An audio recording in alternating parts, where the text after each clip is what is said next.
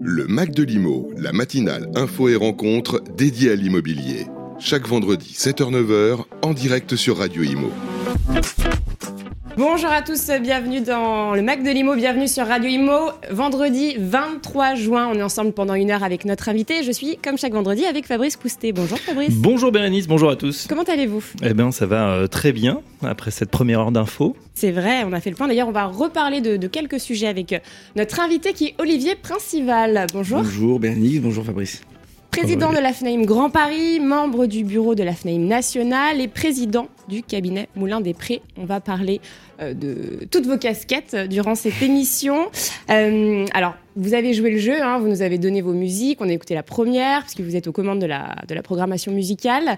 Vous allez nous dire pourquoi dans quelques instants cette musique Bob Sinclair. On a aussi des témoignages pour vous, puisque vous nous avez donné plein de numéros de téléphone. Et Fabrice les a contactés. On en a appelé quelques-uns, effectivement.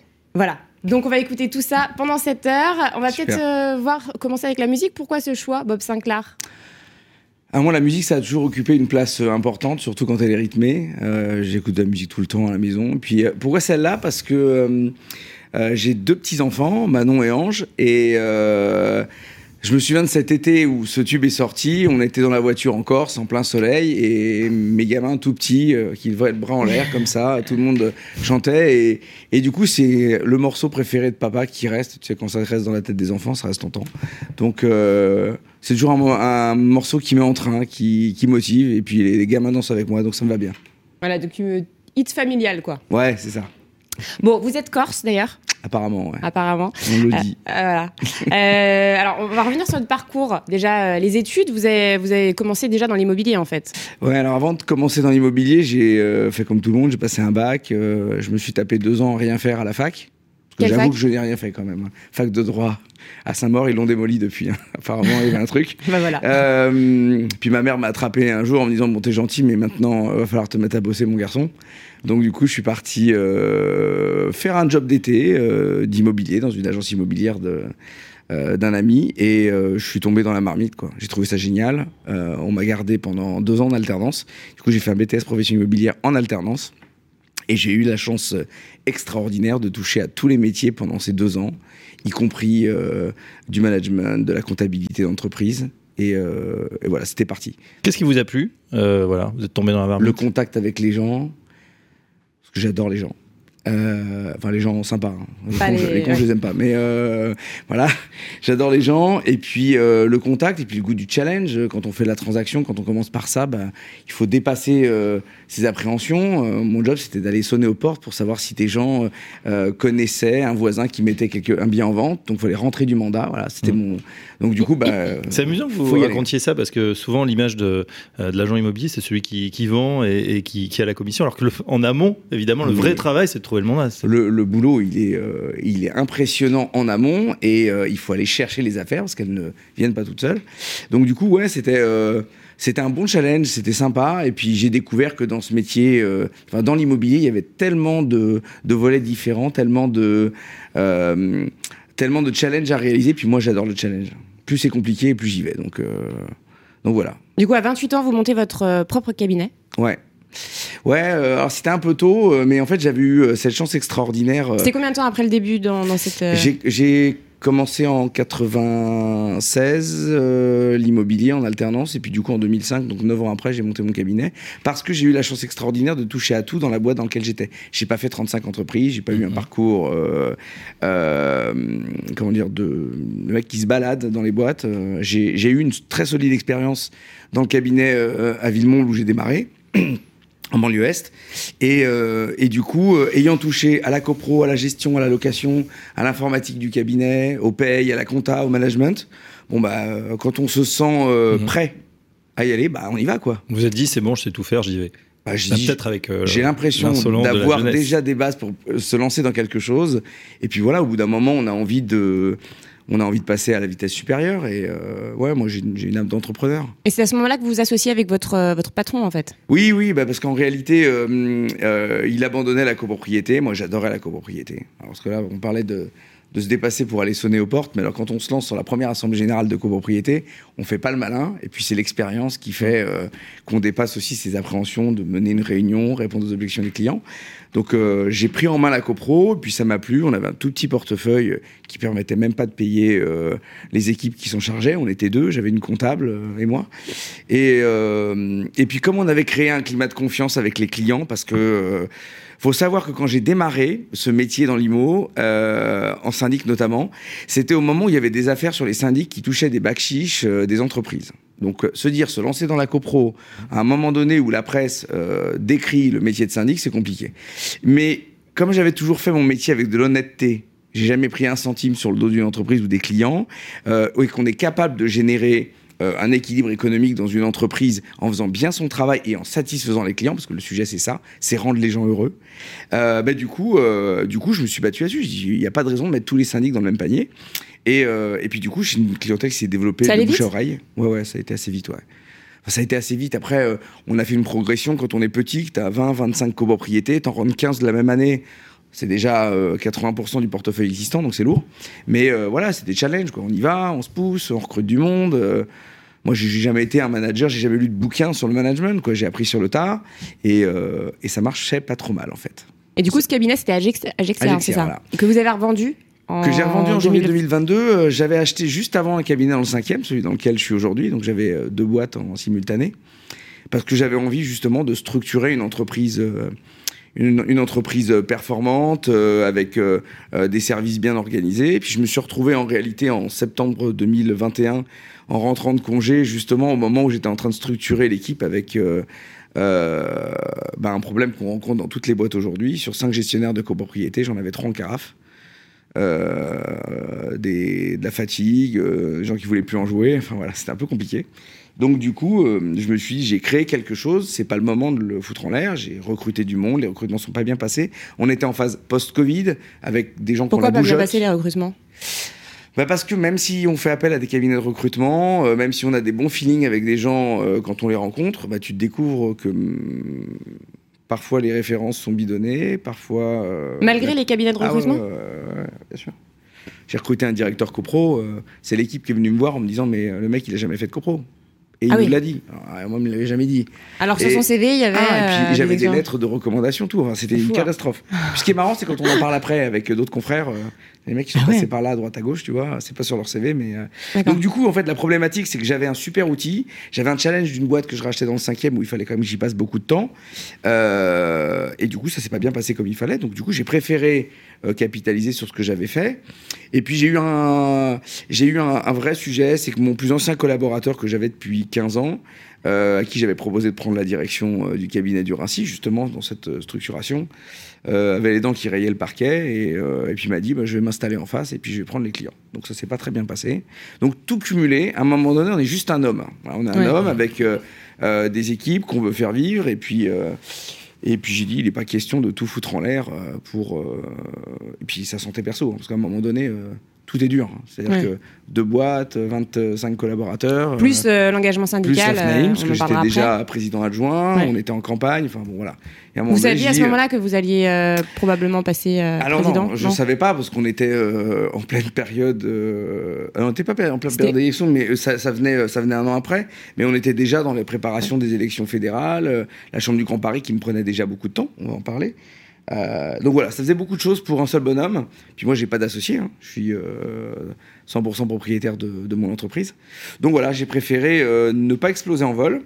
J'ai fait ce que beaucoup de confrères font, et justement, du coup, ça m'a donné l'idée de renforcer un petit peu le soutien qu'on peut apporter aux entreprises dans ce genre de situation pour éviter d'avoir des boîtes qui partent un peu n'importe. Donc avec la FNAIM. Ouais. Donc là, on va parler de votre engagement syndical. Ouais. Vous dites vraiment un syndicaliste engagé sans cette envie de notoriété. Pour vous, c'est vraiment le syndicaliste de l'action. C'est justement, vrai. C'est ce que vous nous disiez quand on préparait l'émission, que vous vouliez protéger les collaborateurs, les entreprises. Donc ça sent le vécu, c'est vrai. Ouais, en 2014, quand la loi ALUR est sortie, on avait une tonne de contraintes, on nous plafonne les honoraires de location dans Paris, on perdait 40% de nos revenus en location, ce qui était monumental. On arrivait sur le contrat type de syndic, encadrement des honoraires. On se dit, putain, c'est pas possible, quoi. On peut pas nous mettre des contraintes comme ça. On n'est pas des voyous, on n'est pas des voleurs. On a des gens qui se donnent du mal tous les jours pour accompagner les Français, les copropriétaires, les locataires dans leur parcours. Et on nous met une tonne de contraintes. Il y a des choses bien dans la loi ALUR, il n'y a pas de sujet. Hein.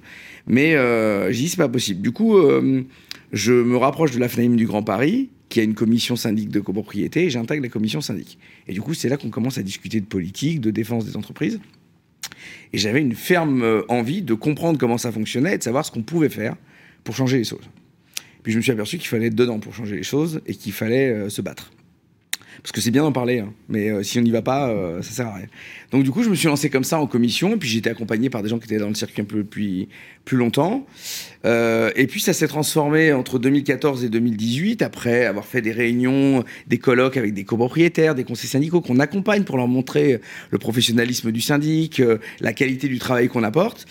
Les plus anciens nous disent, allez les jeunes, faut y aller, faut monter au conseil d'administration de la FNAIM Grand Paris. Bon, alors on se présente à l'élection, il n'y a pas de campagne, on fait une petite vidéo, et puis je suis élu. Bon, ok, avec d'autres administrateurs, super. Et puis je me suis dit, je vais être spectateur et un peu acteur de l'intérieur, mais j'avais jamais eu un parcours avec une volonté d'être syndicaliste, aller défendre des entreprises, c'était pas du tout ça. Et puis, il y a eu une opportunité à ce moment-là. On avait un choix de président à faire quand on est les élus. Et puis, c'est là que commence à discuter un peu de sujets, de projets. Et on a soutenu un candidat en cours de route. Et j'ai pris la présidence adjointe de la Chambre immédiatement, avec une équipe. Et donc là, quand on est président adjoint... C'est Michel Platero. Hein. Voilà, c'est ça. C'est Michel Platero qui m'a pris comme président adjoint. Et président adjoint de la FNAIM Grand Paris, qui est la plus grande chambre de France. Il y a 1280 adhérents. Vous imaginez pas, en démarrant, faire... Ah non, ça s'est fait sur un coup de fil. Ça s'est fait sur un coup de fil. Et puis, une fois qu'on y est, on y est. Et j'avais cette motivation de me dire, c'est super, de l'intérieur, on va pouvoir faire des choses. Et c'est vrai qu'on a accompli plein de projets. On a modernisé la Chambre, on a modernisé la communication, on a fait des vraies actions de défense de la profession, on a porté des projets de loi. Donc, c'était vachement intéressant, mais... ça allait jamais assez loin, il y avait toujours un blocage. La politique, c'est long, c'est lourd. Mais si on ne se bat pas, il ne se passe rien. Il ne se passe rien.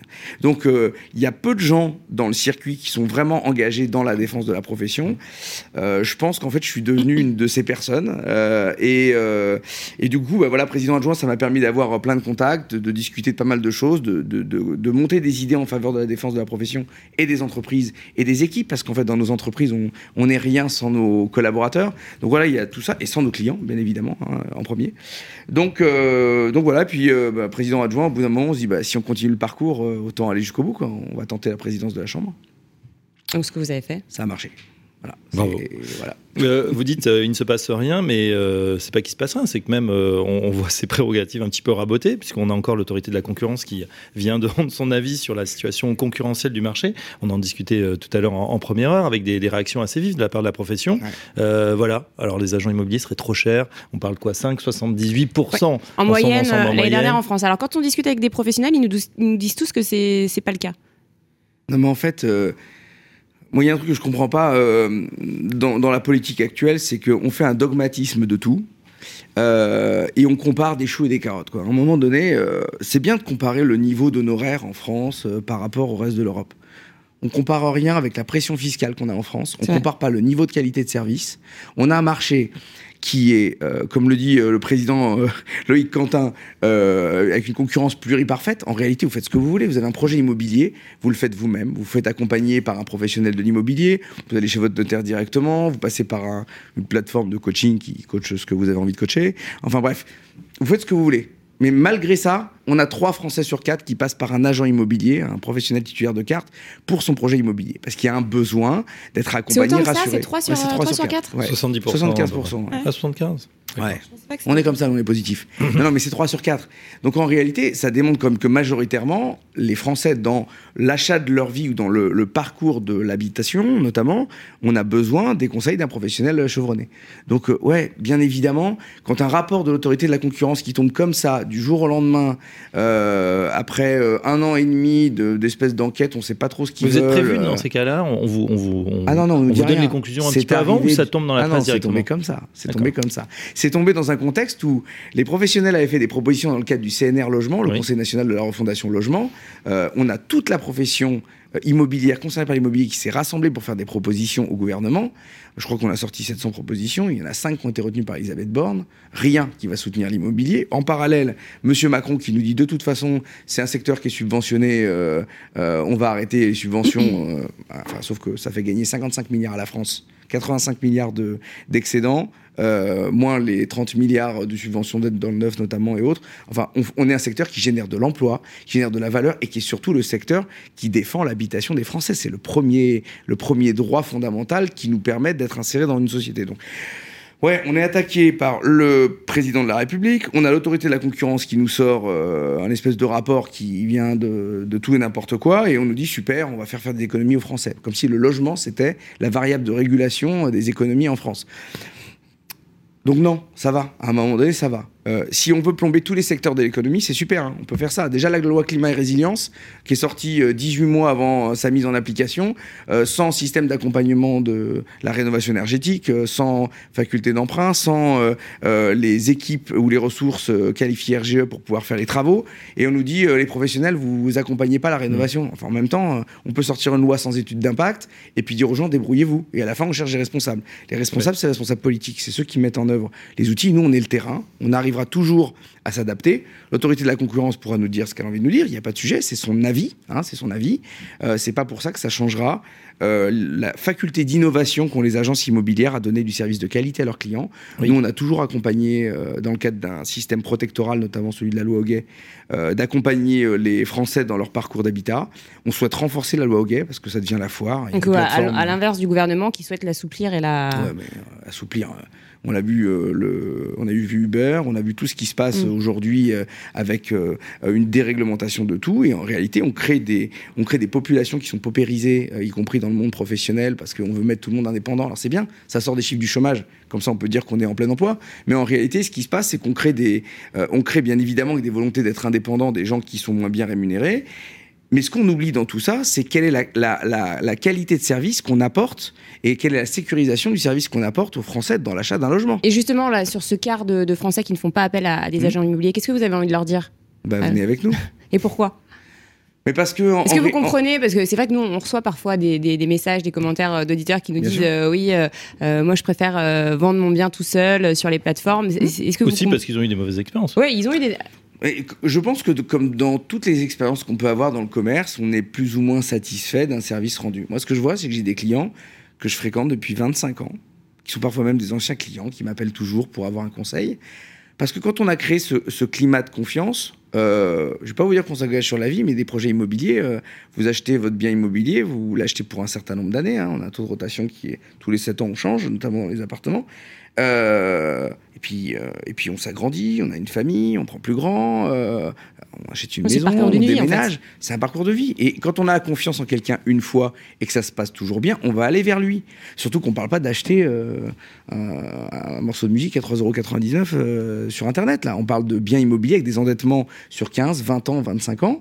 Donc les gens ont besoin d'être rassurés. La loi Hoguet a été faite pour ça. Elle a été faite en 70 pour ça, pour sécuriser le parcours des Français. Et nous, ce qui nous gêne, et j'ai pas de problème sur le fait que des personnes essayent, si elles ont envie de faire des visites elles-mêmes, si elles pensent qu'elles savent mettre en avant les arguments positifs d'un bien immobilier, si elles pensent qu'elles savent lire les contraintes d'une copropriété, les incidences d'un procès-verbal d'assemblée générale, si elles pensent savoir faire un prêt à dater elles-mêmes, si elles pensent savoir lire un plan de financement ou s'assurer que l'acquéreur est solvable. Enfin, si elles pensent pouvoir détecter même des problématiques sur le bâti, il n'y a pas de problème. Si les gens pensent être des professionnels, qu'ils le fassent eux-mêmes. C'est l'avantage de ce système, c'est que chacun fait ce qu'il veut. Mais parce qu'on ne pense pas à tout ça, et une fois que vous avez énuméré un petit peu la liste à prévoir, je ne suis pas... Voilà.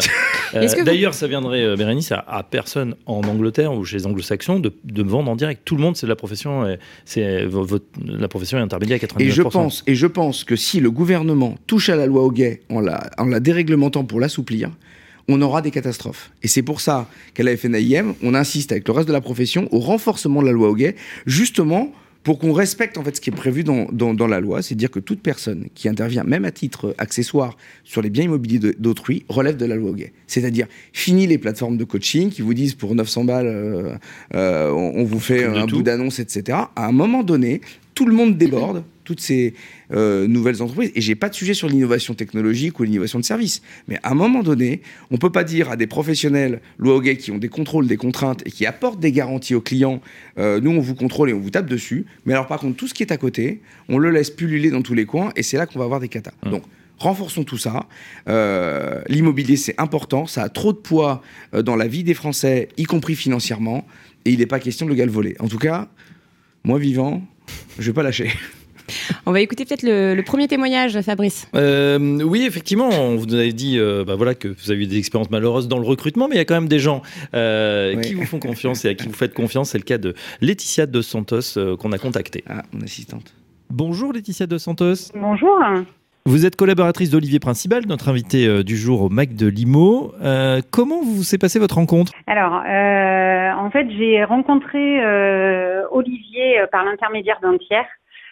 Olivier était à l'époque à la recherche d'une collaboratrice.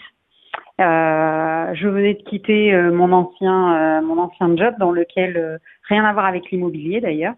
Et j'ai rencontré Olivier et Olivier m'a donné ma chance, clairement, puisque je n'arrivais pas du tout de l'immobilier, je ne connaissais rien et il m'a tout appris. Donc voilà, mais aujourd'hui, ça fait 12 ans qu'on travaille ensemble. Alors 12 ans que ça dure, effectivement.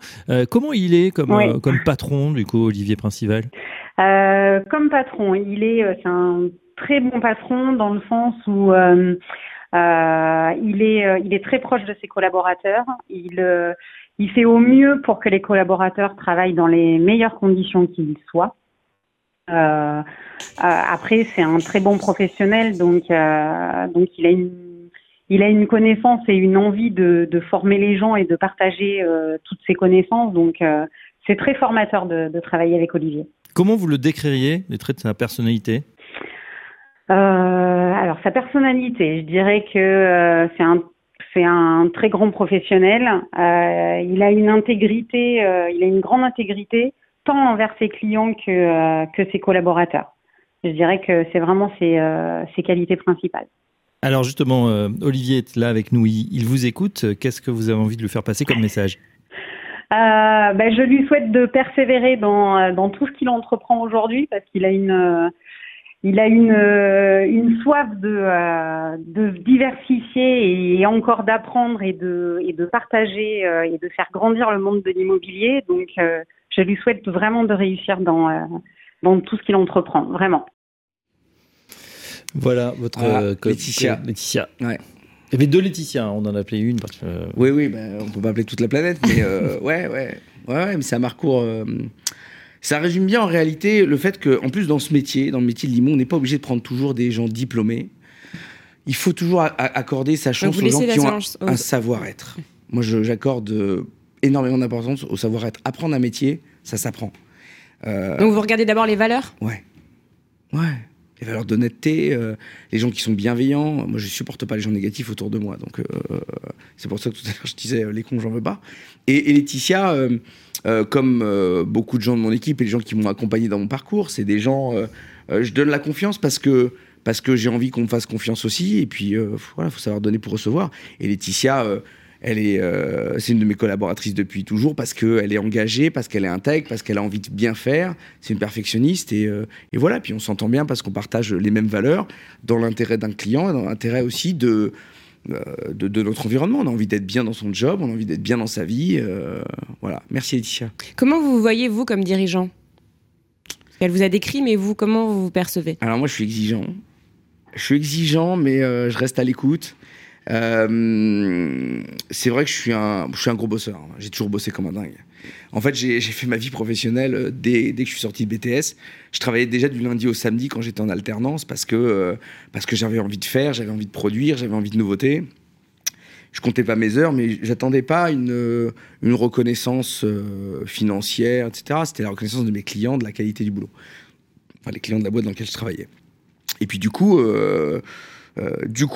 on apprend de cette envie, donc on bosse beaucoup. Et puis, quand je me suis lancé à corps perdu dedans. Mais Comme j'ai des journées qui sont assez extensibles, ça n'empêche pas d'avoir une vie à côté, hein, même si elle est un peu nocturne pendant longtemps. Et puis voilà, du coup, en fait, on crée des valeurs, on sait ce qu'on a envie dans le temps, on sait ce qu'on n'a pas envie. On essaye de s'améliorer, on essaye de faire en sorte que le quotidien de notre environnement soit positivé, amélioré. Ça passe par la qualité de son travail, ça passe par son savoir-être. J'ai probablement fait des conneries comme n'importe quel chef d'entreprise en matière de management, mais on apprend de ses erreurs. Lesquelles, par exemple ? Ah, j'en sais rien. Non, mais en réalité, on fait confiance naturellement aux gens. Et puis, des fois, on est déçus. On est déçus, on se dit, ah bah oui, j'aurais dû formaliser. Oui, j'aurais dû mieux me blinder là-dessus. J'ai jamais arnaqué personne. J'ai jamais fait de coup tordu à personne. Encore moins à mes équipes. Et donc, du coup, quand on est déçu par les gens, il faut pas avoir de rancœur. Il faut se dire... Ok, bon, les gens sont ce qu'ils sont, on peut pas les changer. Déçu pourquoi ? Au niveau des valeurs ou au niveau du travail ? Non, des valeurs, au niveau du boulot. Ben, si les gens font pas le boulot, à un moment donné, on essaie de se parler, on dit écoute, on va faire autre chose. Si les gens veulent pas entendre, prennent la porte. Hein. Pendant le Covid, j'ai appris ce que c'était la confiance et pas la confiance. Quand on est en télétravail, il y a ceux qui bossent, ceux qui bossent pas. Hein. Et souvent, c'est pas ce à quoi on s'attendait, non ? Non, mais. Ce qui était assez étonnant, parce que j'ai été obligé de faire, de me séparer pour la première fois de ma vie de 2 collaboratrices après le confinement. Pas parce qu'on avait des problèmes financiers, mais c'est parce qu'en réalité, elles n'ont pas bossé. Mais du tout. Alors je leur ai dit, écoutez, il n'y a pas de souci. Vous avez du télétravail, du chômage partiel. Si vous ne pouvez pas travailler parce que vous avez vos enfants à gérer, il n'y a pas de problème. Enfin, mais vous me le dites. Vous me dites que vous avez un besoin. On avait moins d'activités, c'était pas compliqué à organiser. Oui. Non, je bosse. Il y a beaucoup d'agences qui l'ont fait d'ailleurs. Oui, bien sûr. Mais nous, moi j'ai mis toutes mes équipes, on devait rester confinés 3 semaines. J'ai pas fait de chômage partiel. Je crois qu'on est resté 1 mois et demi avant que je mette en place une journée de chômage partiel pour mes collaborateurs. On faisait pas d'AG, on faisait pas d'AG de copro, on faisait pas de visite d'immeuble, on était à la maison. Bon, à un moment donné, il y avait 4 fois moins d'appels de clients, 4 fois moins de pannes. J'ai adoré cette période, moi. Comme quoi, quand les gens sont chez eux, y a moins d'emmerdes. Hein. Et donc, du coup, quand vous avez vous commencez à regarder un petit peu à distance, est-ce que le travail est fait, est-ce que les clients sont appelés, et vous voyez qu'il se passe rien chez certains collaborateurs, on dit c'est pas possible. Donc, avec de la bienveillance, on les appelle, on veut les accompagner, il y a quelque chose qui va pas. Non, je travaille. Bon, ok, à un moment donné, faut pas me la faire à l'envers. Hein. On a quand même des outils pour vérifier. Et du coup, quand on casse la confiance qu'il y a entre l'employeur et son collaborateur, il y a que la confiance qui compte. Moi, je suis corse. Hein. Je suis un homme d'honneur, on peut se dire ce qu'on veut, on peut ne pas être d'accord, c'est pas un problème, on peut partager des idées, mais il faut pas me la faire à l'envers. Donc du coup, quand la confiance est cassée... Alors une question qu'on pose régulièrement sur cette antenne, c'est justement la question du télétravail, parce que c'est vrai que beaucoup ont switché, on en revient un petit peu. Vous, votre point de vue, c'est quoi ? Télétravail, pas télétravail ? Moi, j'ai pas de sujet avec le télétravail, mais je pense que tous les métiers sont pas télétravaillables. Pour votre secteur ? Dans nos métiers de... Vous prenez des métiers de comptabilité, par exemple, ou d'assistanat de gestion, vous pouvez les télétravailler partiellement. Développeurs aussi Développeurs. Oui. Ou les commerciaux qui font... Sauf qu'à un moment donné, se pose toujours la problématique du travail collaboratif. Enfin, moi, quand j'ai pas mon assistante parce qu'elle est en télétravail, je l'appelle pas pendant la journée. Donc, en réalité, toutes les interactions immédiates qu'on peut avoir pour échanger, on les fait pas. Donc, du coup, il y a un moment donné, il y a une perte de productivité ou une perte de communication. Mais aujourd'hui, c'est dans l'air du temps, ça me pose pas de problème. Enfin, vous auriez vu ma tête le jour où on nous a mis en confinement et il a fallu que je transforme une entreprise en 48 heures. Je faisais pas le guignol. Hein. J'étais seul. Vous savez, vous êtes seul chez vous. La première fois, vous savez pas ce qui se passe. Déjà, chef d'entreprise, on est seul. Mais et en fait, voilà, j'étais dans un entonnoir, dans un trou. Je me suis dit, mais c'est pas possible. Ça doit marcher. En 48 heures, on a transformé toute la connexion distante. On a communiqué avec les clients. On a tout fait en même temps. Et puis tous les matins, on se faisait une petite visio avec toute l'équipe pour. Pareil, on savait que c'était dur pour tout le monde. Donc, faut y aller, quoi. Nous, on n'a pas le droit d'être. En dessous du niveau, hein, donc il faut y aller. Et puis du coup, on s'habitue, il y a des choses super qui sont nées de ça. Alors là, aujourd'hui, moi j'ai une clientèle un peu âgée dans le 5e arrondissement qui est très attachée aussi au contact humain. Moi j'adore voir les gens. Donc, les personnes âgées, oui, préfèrent... Donc c'est beaucoup plus difficile de communiquer avec des éléments distants.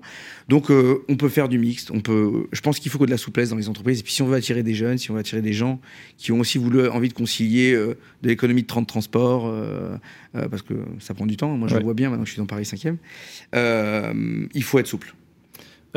Paris 5e, on est obligé de réagir à l'actu de cette semaine, hein, avec une explosion effectivement dans votre arrondissement. Bravo à mes équipes d'ailleurs, parce qu'on est dans le 5e et il a fallu qu'on aille tout de suite sur place pour regarder les dégâts qu'on avait sur les immeubles voisins. Ouais, vous avez été touché vous avez une... Bah oui, apparemment on est le premier syndic du 5e arrondissement, donc fatalement quand on entend explosion, j'étais en rentrant de Marseille dans le train, j'apprends qu'il y a une explosion dans le 5e, je dis ça y est, on va passer la nuit au bureau. C'est une explosion de gaz du coup. Explosion de gaz, enfin a priori, il n'y a pas eu de nouveaux éléments. Et donc du coup, oui, on a un immeuble qui est voisin à l'immeuble concerné, donc au début on pense tout de suite au plus grave, et puis on pense surtout aux gens... qui sont dans cette explosion, quoi. Toute ma vie, j'ai eu une chance extraordinaire, c'est que j'ai jamais eu de décès dans les immeubles. Hein. On a de temps en temps un incendie, mais on a rarement des explosions dans sa vie, et on est toujours super inquiet de ça. Mmh. Donc nous, on a été voir... vous savez, c'est ça le rôle du syndic, et moi je veux l'engagement de mes confrères, là, mes collaborateurs, tout de suite sur place, on met en plan de communication avec les copropriétés concernées, on se déplace pour aller voir l'urgence, on missionne un architecte pour aller vérifier l'immeuble, on rassure au téléphone, donc voilà, c'est des mesures d'urgence. Ça, on peut y aller avec un site internet, hein. Vous pouvez aller faire un chat avec des gens qui vous répondent sur un chatbot pour savoir s'il y a quelqu'un qui va s'occuper de la communication, des mesures conservatoires, et du suivi des problématiques dans l'immeuble. On n'a eu que des remerciements de nos clients qui étaient dans une situation extrêmement compliquée. Les vitres ont volé, les portes se sont fissurées, et puis on ne connaît pas l'état du bâtiment jusqu'à la fin de l'expertise. Voilà. Donc métier de terrain, en résumé, il faut être présent. Un gestionnaire de copropriété à distance, il faut oublier, ça n'existe pas. Le métier se fait sur le terrain, hein. L'œil qui permet de détecter des anomalies techniques, des pathologies, puis aller rencontrer des clients. Ça se fait pas derrière un ordinateur. Donc oui, il y a un gros métier de terrain, c'est un métier de contact, un métier de relation. Et vous comprenez que ce métier est mauvaise presse ? Je le comprends parce qu'il est beaucoup trop compliqué pour être abordé de manière simpliste comme on le fait de manière générale. Donc on a un gros travail, et je pense que c'est aussi une de nos responsabilités professionnelles de savoir mieux communiquer sur l'étendue de la mission du syndic de copropriété. On touche à la vie des gens au quotidien, et comme on est leur seul interlocuteur, on est responsable de tout. Mais en réalité, non. J'ai lu hier dans Le Parisien, à la suite de l'explosion, un expert, alors on n'a pas le nom, hein, on ne sait pas d'où il vient, qui donnait une fausse vérité, qui disait que les propriétaires de l'immeuble avaient l'obligation de vérifier tous les ans les installations de gaz.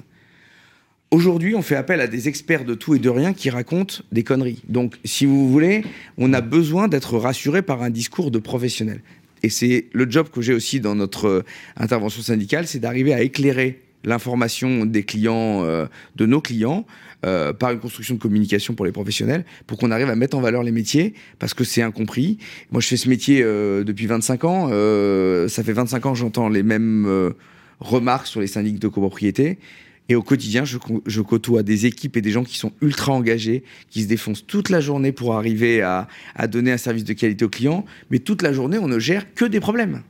Pour se mettre à la place d'une assistante de copro ou d'un gestionnaire, on ne gère que des problèmes. On vous appelle rarement pour vous remercier, vous dire que c'est formidable. Le lundi matin, on se fait engueuler parce que le samedi soir, il y avait la fête dans l'immeuble avec un voisin. Le syndic n'a rien fait. Non mais sérieusement, quoi. Ou vous avez une fuite qui vient de l'appartement du dessus. Bah, est-ce que vous êtes allé voir votre voisin ? Non, vous êtes payé pour ça.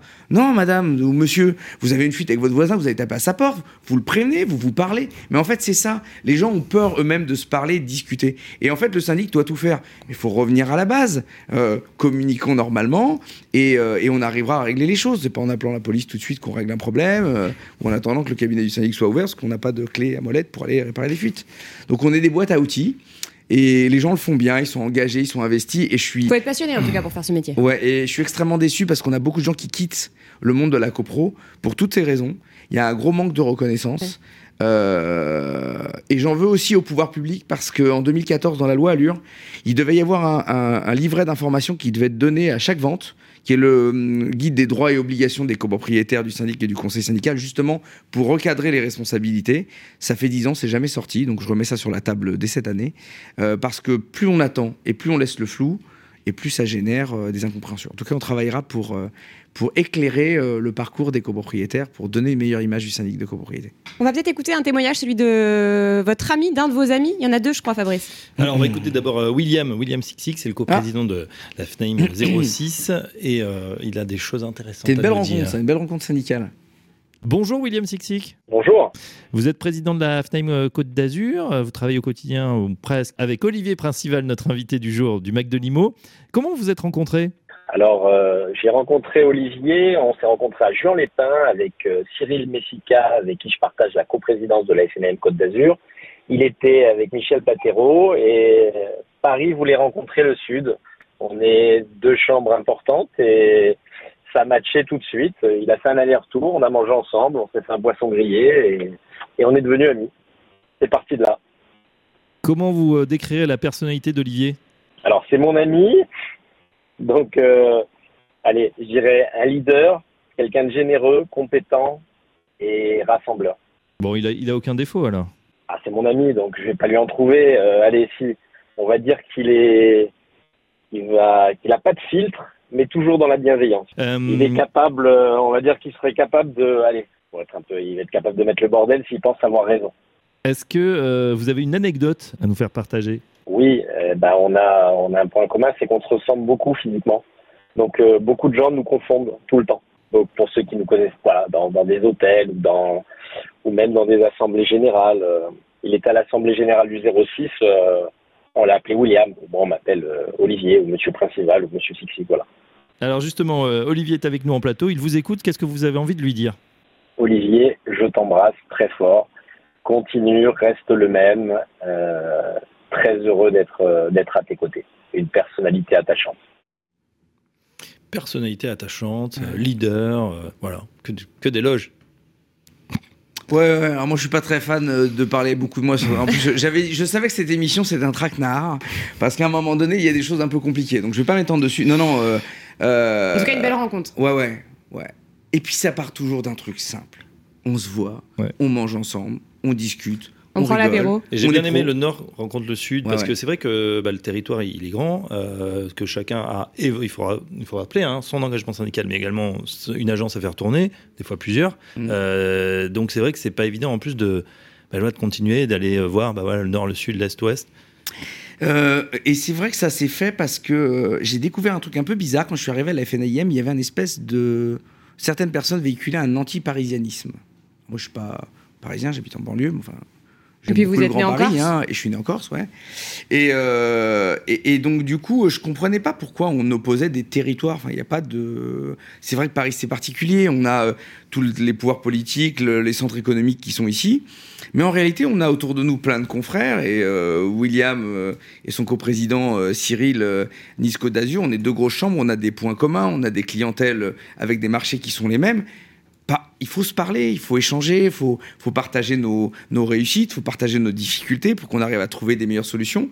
Et donc, du coup, oui, c'est vrai que ça s'est fait autour d'un poisson grillé. On était bien. Je veux dire qu'on était bien. Un poisson grillé sur la plage à Juan-les-Pins, en plein soleil, avec 2 bouteilles de blanc, on était pas mal. Et je me suis dit, ils sont bien, les mecs de Nice Côte d'Azur. Et j'ai découvert en France plein de personnes, plein de personnalités super attachantes. Et du coup, je me suis dit, dans ce mandat de président FNAIM Grand Paris, je veux aller rencontrer mes confrères du reste de la France pour nouer des liens, indépendamment de ce qu'on peut faire déjà grâce à la FNAIM, parce qu'à la FNAIM, on dit c'est la famille de l'immobilier, mais c'est vrai, quoi. On est toujours heureux de se voir. Là, on s'est fait quelques moments un peu sympas après bosser avec des confrères de toute la France. Alors, c'est vrai que ça se fait toujours dans la bonne humeur, avec un resto, une bonne bouteille, petite soirée karaoké, voilà, ça se fait toujours un peu comme ça. Mais voilà, c'est la vie, quoi. Et du coup, vous recrutez beaucoup de vos amis dans l'immobilier. On va écouter un autre de vos amis, c'est Stéphane Glucksmann. Bon, on connaît bien sur Radio Immo, directeur général adjoint de chez CITIA. On l'écoute tout de suite. Stéphane Glucksmann, bonjour. Bonjour. Vous êtes un ami, en tout cas ami désigné d'Olivier Princivalle. Dites-nous, comment vous êtes rencontré avec Olivier ? Alors, vous savez, chez les avocats, il y a les commis d'office, et moi, je suis l'ami d'office. Non, je suis très content d'être l'ami d'Olivier, je m'honore de son amitié.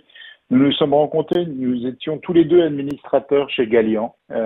Moi, depuis un peu plus longtemps qu'Olivier. Olivier a démissionné depuis, puisqu'il avait que ses fonctions au BE de la FEDE et à la tête de la présidence du Grand Paris, ça fait beaucoup. Mais c'est un garçon que j'ai découvert au sein de Gallian, et c'est une jolie rencontre. Est-ce que vous pouvez nous décrire sa personnalité ? C'est un bourreau de travail.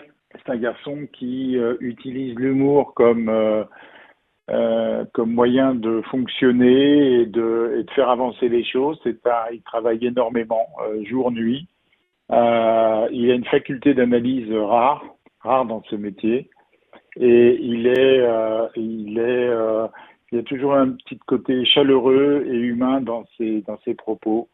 Il est proche des gens.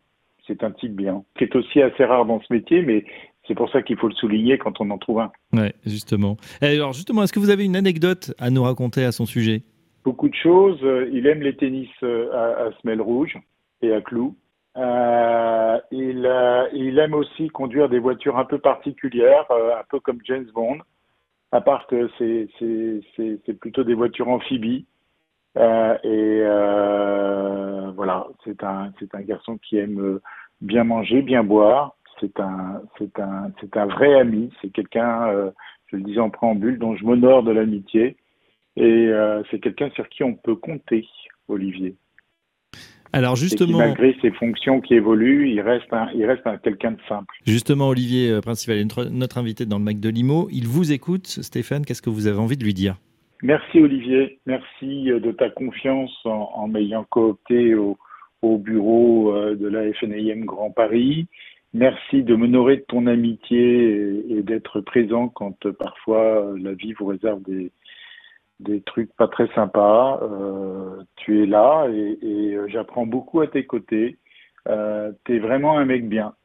Surtout ne change rien, la recette est bonne et je t'aime mon Olivier. Ben voilà, Stéphane Glucksmann, c'est sympa parce que c'est des choses assez rares hein, qu'on dit peu, enfin qu'on se dit peu. Par contre, je reviens sur quelque chose, la voiture amphibie, ça faut nous expliquer. Qu'est-ce qui s'est passé ? Je me demandais quel était l'enfoiré qui allait le sortir, celle-là. Non, c'est déjà, je suis très très ému d'entendre ce que vient de dire Stéphane. Stéphane, c'est quelqu'un d'extraordinaire. C'est lui qui m'honore d'être à mes côtés. L'histoire de la voiture amphibie, j'ai acheté une jolie voiture. Voilà, j'ai vendu ma boîte, je me suis acheté une jolie voiture. C'était un rêve de gamin. Sauf que cette jolie voiture, en fait, je me suis fait arnaquer, comme ça peut arriver à n'importe qui. C'est une voiture qui avait été inondée. Vous savez, comme les voitures dans un parking qui prennent l'eau. C'était une Aston Martin. Hein, voilà. Donc autant vous dire que ça fait pas rire. Quand ton rêve de gamin a pris la flotte et que tu la prends après, c'est compliqué.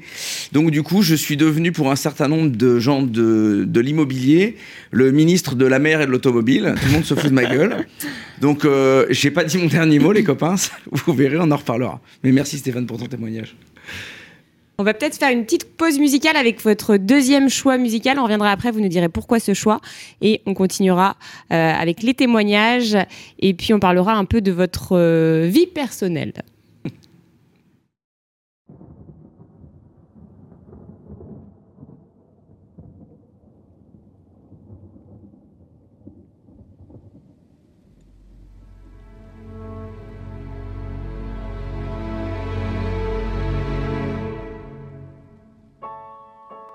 Then the rainstorm came over me.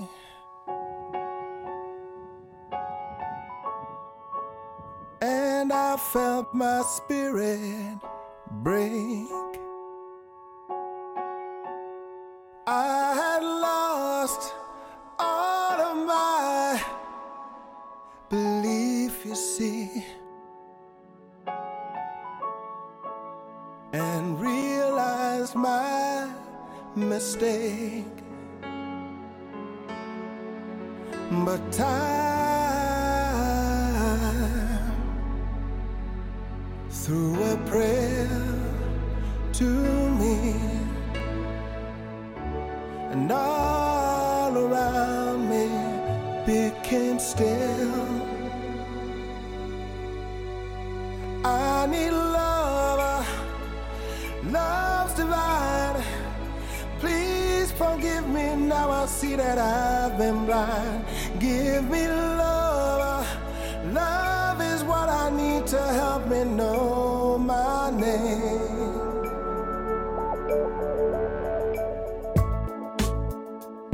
Through the rainstorm came sanctuary.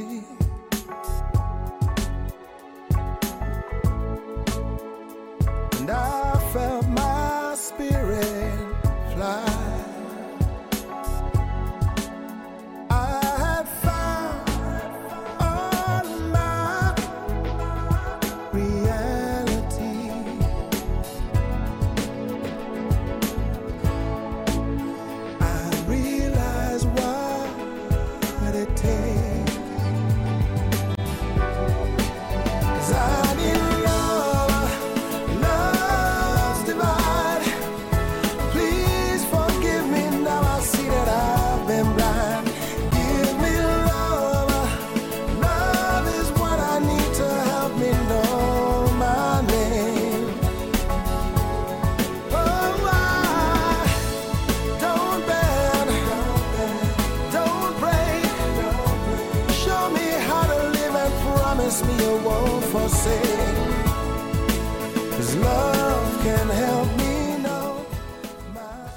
Alors, c'était votre deuxième choix musical, c'était le titre... C'était Love's Divine, voilà. De Seal. Pourquoi ce choix ? Vous aimez bien l'écouter quand vous êtes seul ? Ouais. Quand je rentre des fois le soir du boulot et que je suis un peu énervé, ça me détend. Ouais. Vous êtes souvent énervé le soir en rentrant du boulot ? Bah, en même temps, j'ai une vie qui fait que c'est un peu énervant quand même. Hein. Il faut arriver à avoir des moments de pause, et, parce qu'il faut durer quand même. Hein. Ça fait 5 mois que je suis engagé sur des mandats en plus de ma boîte, donc c'est difficile de trouver du temps. Et oui, la tension, elle monte assez vite.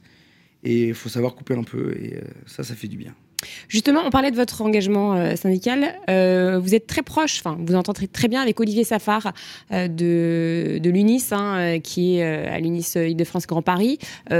Beaucoup parlent d'un rapprochement des deux chambres. Est-ce que c'est ce qui va se passer ? En tout cas, Olivier et moi, on est vraiment dans cette idée de devoir parler d'une seule voix vis-à-vis des pouvoirs publics qui se jouent des différents messages des syndicats. Donc, je vais travailler pendant tout ce mandat à réussir ce challenge de réunir les syndicats. C'est aussi une volonté qui est partagée par Loïc Quentin. C'est ce que vous avez commencé à faire, hein. Vous avez fait plusieurs événements ensemble. Oui, et je voulais remercier spécifiquement dans cette émission l'équipe de l'UNIS Grand Paris qui, dès mon élection, est venue vers moi, et Grand Paris Île-de-France est venue vers moi, et nous ont invités à co-animer l'événement qui a eu lieu au Césaire le 30 mars dernier.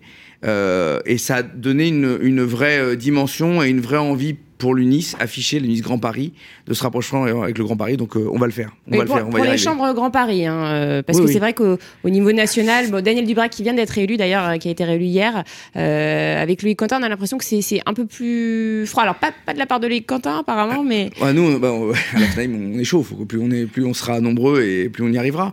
C'est difficile parce qu'on n'a pas les mêmes organisations. Ouais. La FNAIM, c'est une fédération de territoires. On est des territoires indépendants et on s'est tous réunis autour du logo FNAIM. Pour communiquer. L'UNIS, c'est une fédération d'adhérents. Il y a une tête, il y a aussi des déclinaisons dans les territoires, mais ça ne fonctionne pas de la même façon. Donc on a des organisations qui sont un peu différentes. Néanmoins, ça reste des professionnels de l'immobilier qui font le même métier. Voilà, on a les mêmes idées, allons-y, quoi. Donc là, on parle de vos différentes casquettes. C'est vrai que c'est compliqué de trouver du temps, vous nous l'avez dit. Est-ce que vous trouvez du temps pour votre famille, pour le côté perso ? Je fais ce que je peux. Je me mets dans un cocon pour éviter de sacrifier le plus important. Donc, j'ai décidé plutôt d'aller bosser le matin à 6h. J'emmenais mes enfants à l'école. Ça, parce que le soir, ils sont couchés tôt. Moi, quand je rentre, ils sont déjà couchés. Donc, le matin, c'est un moment important. Donc, aujourd'hui, vous avez sacrifié mon vendredi matin. Mais c'est pas grave. Je me rattrape. Ce week-end, on fait l'anniversaire de mon fils. Je suis de charge. Qui a 5 d'organisation, ans, qui va avoir 5 ans, ouais, c'est ça. Donc, non, il y a des moments qui sont super importants. Je savais qu'en m'engageant à la FNAIM Grand Paris, je ne voulais pas sacrifier ma vie familiale, parce que c'est compliqué sinon. Surtout que des événements, il y en a en permanence. Donc, j'apprends à dire non. J'apprends à dire non, à pas déborder. Après, voilà, il y a des moments où on doit être là, où on doit être présent. Avec mes fonctions fédérales, j'évite des déplacements dans tous les coins. Alors, le mois de juin, c'est toujours un peu compliqué. Ça me fait penser à l'époque où on était syndic de copro, où on est en assemblée générale tout le temps. Voilà, mais j'essaie de pas foutre le bordel dans ma vie. Et même si on donnera toujours l'impression que Olivier n'est pas là, en fait, Olivier est toujours là. Et est-ce que ça a changé peut-être le moment présent avec votre famille ? Est-ce que du coup vous profitez plus ? Vous êtes plus dans l'instant présent ? Est-ce que moi j'essaie de profiter de tout parce qu'il peut nous arriver n'importe quoi, n'importe quand. Donc j'essaie de pas perdre de temps avec des futilités. Ça, s'il y a bien un truc qui m'énerve, c'est les futilités. Donc ouais, je consacre du temps et le maximum que je pourrais. On va écouter les 2 derniers témoignages de Fabrice. Oui, on commence avec votre maman, parce qu'on a voulu savoir comment il était, Olivier, quand il était plus petit. Et puis vous décrivez comme un bourreau de travail. On va voir si votre maman est d'accord. On l'écoute tout de suite. 1, 2, 3, 4. Tout à fait. Nous sommes en compagnie de Patricia Princivalle, la maman d'Olivier. Bonjour Patricia. Bonjour. Alors on est en compagnie d'Olivier qui est sur le plateau, votre fils. Première question, comment il était Olivier quand il était petit ? C'était un enfant extrêmement gentil, voilà, sage. Il faisait partie des petits garçons très éveillés qui s'intéressaient à tout, mais toujours avec le sourire. Très sage, un enfant sage. Alors, et aujourd'hui, justement, comment vous décrirez sa personnalité, ses qualités ou peut-être ses défauts, vous qui le connaissez bien? C'est vrai qu'il a conservé ce côté extrêmement gentil, souriant, très, très à l'écoute. Il y a toujours aussi une grande convivialité chez lui. Il a des amis depuis la maternelle même, l'école primaire, le collège, qui sont restés des amis fidèles. Et je pense que c'est aussi une grande qualité. Il a aussi beaucoup de mémoire. Je me souviens très petit, il savait exactement où se trouvait telle ou telle pièce de Lego, dans quel morceau, etc. Et il avait une très grande mémoire et je crois qu'il a conservé cette mémoire. C'est une grande qualité chez lui. Et bon, c'est vrai qu'il aime partager. Pour lui, la vie, c'est ça, c'est partager, c'est offrir de la convivialité. Alors son gros défaut, pour en parler de son gros défaut, moi je dirais que c'est un épicurien, Olivier, et son gros défaut, c'est sa gourmandise, hein, à mon avis. Hein. Sinon, non, je trouve pas que ce soit un homme qui ait de gros défauts. Il sait se mettre à l'écart quand c'est nécessaire, hein. Mais c'est vrai qu'il a beaucoup plus de qualités que de défauts, c'est sûr. Patricia Princivalle, est-ce que vous avez une anecdote sur Olivier à nous raconter ? Oui, bien sûr. Et ça marque un peu sa personnalité d'ailleurs, parce que ça se passait au collège, je devais être en 4e ou en 3e, et je faisais à l'époque les conseils de classe. Et avant le conseil de classe, il m'avait dit surtout maman, ne t'inquiète pas, tu sais, on parle beaucoup d'Olivier, mais il ne s'agit pas de moi, il y a un autre Olivier dans la classe. Et j'assiste au conseil de classe et le professeur me dit, Olivier est très bavard, il perturbe un peu les cours. Je dis, ah bon, mais vous êtes sûr que c'est lui, c'est pas son autre camarade? Ah non, pas du tout, non, pas du tout. Il s'agit bien du vôtre, hein, effectivement. Et Olivier était déjà un peu turbulent, un peu se mettre en avant, enfin, un peu perturbateur, quoi. Et c'était très drôle parce qu'il essayait de cacher sa personnalité, en fait, mais tout le monde le connaissait très, très bien et on ne lui en voulait pas parce qu'il était tellement gentil et souriant que ça passait très bien. Alors justement, Olivier est avec nous en plateau. Il vous écoute. Qu'est-ce que vous avez envie de lui dire ? J'ai envie de lui dire continue. Tu as grandi, tu as bien grandi. Tu as fait des choix extraordinaires et moi j'ai envie de continuer à lui dire continue d'aimer les gens, la vie comme tu le fais parce que c'est extraordinaire. C'est un exemple aussi. Et je pense aussi que la plus belle chose qui lui soit arrivée, c'est de rencontrer sa femme et d'avoir 2 très beaux enfants qui font le bonheur de tous. Parce que ça, en fait, sa personnalité, c'est ça. C'est du bonheur. C'est que du bonheur. Voilà votre maman. Ah, on vous l'avait dit. Hein, on vous l'avait dit. La petite lame, elle commence à... J'ai prévu le coup. Mais on sent la mamie qui est contente d'avoir des petits-enfants aussi. Hein. Ouais. Alors, je réglerai mes comptes avec ma mère, bien évidemment. Donc, il y avait un autre Olivier dans la classe, c'est ça ? Ouais. Non, mais ça, c'est... Il y a un moment donné, il faut savoir un peu enjoliver les trucs pour que ça passe bien. Ça, je sais un peu faire. Et si je suis épicurien, c'est de sa faute. Hein. À un moment donné, il ne faut pas oublier... Elle est normande d'origine, j'ai été élevé à la crème fraîche et aux fraises, donc voilà. Ouais. Donc votre maman vit toujours en Corse ou... Non, ma mère, elle vit en Normandie et elle habite en région parisienne, là, à côté, pas très loin de chez moi. D'accord. Donc, je suis content, je la vois plus souvent. Vous la voyez souvent, ouais. Et elle voit souvent ses petits-enfants aussi. Ouais. Ouais. On écoute peut-être le dernier témoignage, allez, Fabrice, on prévoyait les mouchoirs parce que c'est le meilleur pour la fin. Bonjour Sophie. Bonjour Fabrice. Vous êtes donc la compagne d'Olivier Princivalle, qui est notre invité du jour au mag de l'Immo. Vous êtes comment vous êtes rencontrés ? Écoutez, tout d'abord, on s'est rencontrés. Alors, la toute première rencontre c'était en 2011. C'était plutôt dans le contexte professionnel. J'avais pour mission de rechercher un nouveau syndic pour ma copropriété où j'habitais à l'époque. Et du coup, après avoir fait des recherches, il s'avérait que le cabinet d'Olivier était le plus réputé dans le domaine et dans la ville où j'étais.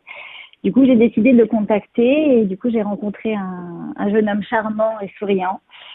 Qui était très professionnel et qui connaissait bien son métier. Ça, c'était la première rencontre, mais plutôt pro. En tant que rencontre personnelle, ça a été par le biais de soirées entre amis. On a eu aussi l'occasion de travailler ensemble, puisque moi aussi, je travaillais dans l'immobilier. Et pour le coup, voilà, on a travaillé sur surtout le portefeuille d'Olivier en location et en transaction. Et au fil du temps, ben, on a lié une amitié ensemble. Voilà, grosso modo, c'est à peu près comme ça qu'on s'est rencontrés. Très bien. Comment vous le décririez? Qu'est-ce qui vous a peut-être attiré chez lui? Alors, tout d'abord, c'est son côté très sympathique, souriant. Il n'a jamais l'esprit négatif. C'est vraiment quelqu'un d'assez exceptionnel. Alors, c'est pas parce que c'est mon mari qui dit ça, mais je le pensais déjà avant qu'on soit ensemble. Il est toujours à l'écoute, attentionné, il est hyper courageux, ambitieux. Pour moi, on a l'impression que rien ne semble l'atteindre. Il a peur de rien, il est toujours déterminé, il atteint toujours ses objectifs. Enfin, il est assez incroyable comme monsieur. Est-ce que vous avez une anecdote à nous partager ? Alors, il y en a quelques-unes. Alors, il y en a une, enfin, en tout cas, lorsqu'on s'est rencontrés, du coup, en 2013, réellement, il est assez maladroit et du coup, comment dirais-je, quand on a, enfin, dans la relation, si vous voulez, il y a une tentative de danse qu'il a voulu faire avec moi. Vous savez, le porté emblématique du film Dirty Dancing. Où pour le coup, il m'a un peu loupé. Du coup, j'ai un peu touché le mur, un poteau, grosso modo. Il a failli me casser le nez. C'était assez, enfin, sur le coup, ça faisait un peu mal. Après, ça a été assez drôle pour la petite anecdote. Bon, très bien. Alors, dernière question, Sophie. Ben voilà, Olivier est avec nous en plateau. Il vous écoute. Qu'est-ce que vous avez envie de lui dire? Bonjour, mon amour. Je voulais prendre un petit moment pour te dire combien je suis fière de toi, de l'homme extraordinaire que tu es devenu. En tant que père, tu es un modèle exemplaire pour nos enfants. Ta présence, ton amour inconditionnel et ton engagement envers eux sont une source d'inspiration pour moi. Au niveau professionnel, tu te démarques par ton talent, ta détermination et ton sens du leadership. Tu ne cesses de relever des défis avec brio et ton travail acharné est reconnu et admiré par tous. Je suis émerveillée par ta capacité à transformer tes idées les plus audacieuses en projets réfléchis et couronnés de succès. Mais ce qui me touche le plus, c'est la personne merveilleuse que tu es devenue, au niveau, en tout cas, sentimental. Ta gentillesse, ta bienveillance et ta générosité sont autant de qualités qui illuminent ma vie chaque jour. Tu sais comment me soutenir et me réconforter et me rendre heureux. Je suis extrêmement reconnaissante de t'avoir à mes côtés. Je veux que tu saches que je serai toujours là pour toi, prête à te soutenir dans tous tes projets, même les plus fous. Je crois en toi et en ta capacité à réaliser tes rêves. Notre amour est un lien fort et solide qui surmonte tous les obstacles et je suis impatiente de construire un avenir radieux à tes côtés. Et tu sais quoi, ne change rien, tu es au top du top. Je t'embrasse et je t'aime. Un très beau témoignage. Ouais, effectivement, je suis jaloux. J'espère que j'aurai le même lorsque je ferai le mag de l'Immo. Dans l'autre sens, on gérera ça. Bon, le petit mouchoir parce que ouais. J'ai de la chance. Ouais, vous êtes bien entouré. C'est technique là, hein. Ça c'est technique. Ouais. Déjà j'ai du bol, mais bon, c'est pour ça que j'ai mis le temps avant de la trouver. C'est que faut quand même arriver à se farcir un Olivier Princivalle, quoi. C'est faut suivre. Et j'ai l'avantage de ne pas avoir de pression à la maison. Après, la seule pression que j'ai, c'est celle que je me mets tout seul. Donc, grâce à Sophie, j'ai pas cette problématique d'être emmerdé quand je rentre, quoi. Donc, je suis toujours heureux de revenir à la maison, toujours heureux de la voir, s'occuper de mes enfants. Donc, ça, c'est un truc extraordinaire dans une vie parce qu'on n'a pas besoin de couches de pression inutiles. Et c'est vrai qu'elle me dit jamais non, quoi. Donc, ça, quand j'ai envie de me balancer dans un projet... Elle vous suit, quoi. Ouais, c'est cool, merci. Donc merci, c'est le meilleur partenaire de vie que vous puissiez espérer. Eh bien, écoutez, hein, ça fait 10 ans qu'on est ensemble, on a fait 2 enfants, je crois qu'on a bien entamé le job, parce qu'elle a dit qu'elle est impatiente de la vie qu'on va faire, mais on a déjà bien démarré, hein, Chou, donc voilà. Non, c'est... Merci. L'émission touche à sa fin. Qu'est-ce que vous allez faire ce week-end en famille ? L'anniversaire de votre fils ? Ce week-end, je vais monter une structure gonflable dans mon jardin parce que mon fils fait venir ses premiers copains d'école à la maison. Génial. Donc, il a 5 ans. Il a 5 ans. Ils vont être 10, donc je pense que je vais être défoncé dimanche. Mais ça va être cool. Ça va être cool parce que je vais voir des gamins heureux. Donc, dans un château gonflable. Ouais, et ce soir, j'ai la kermesse de l'école de ma fille. Il n'est pas question de se mettre en retard. Bon, on va vous libérer alors. On va quitter avec la dernière musique, Les yeux de la mama. Pourquoi ce choix? Bon, même si ça paraît évident. Ah bah finir avec ça, on va être tranquille, on va pouvoir chialer. Exactement, ça sera pas filmé.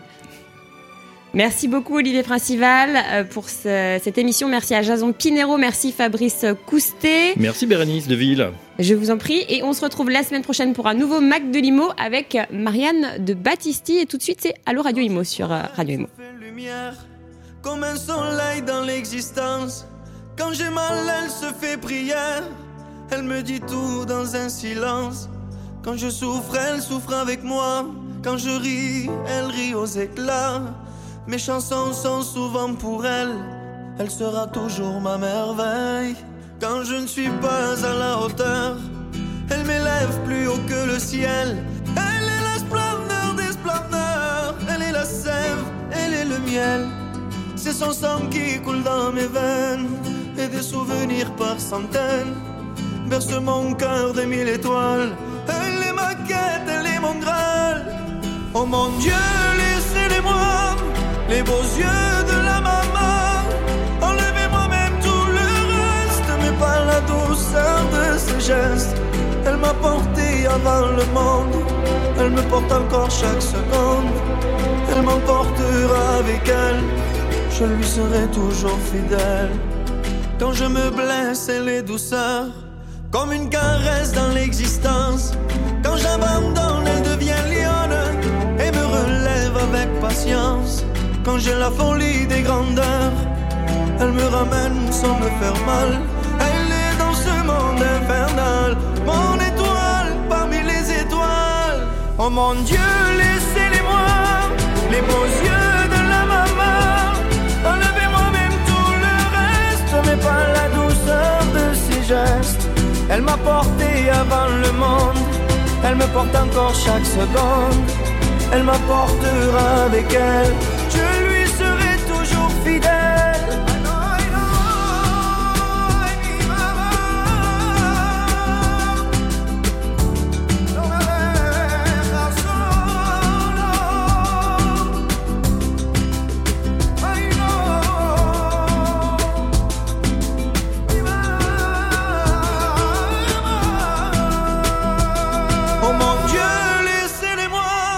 Les beaux yeux de la maman, enlevez-moi même tout le reste, mais pas la douceur de ses gestes. Elle m'a porté avant le monde, elle me porte encore chaque seconde. Elle m'emportera avec elle, je lui serai toujours fidèle. Oh mon Dieu, laissez-les-moi, les beaux yeux de la maman. Enlevez-moi même tout le reste, mais pas la douceur de ses gestes. Elle m'a porté avant le monde, elle me porte encore chaque seconde. Elle m'emportera avec elle, je lui serai toujours fidèle. Le Mag de l'Immo, la matinale info et rencontre dédiée à l'immobilier en partenariat avec Opinion System, Promis et Bien Ici, à retrouver sur le site et l'appli radio.imo et sur toutes les plateformes de streaming.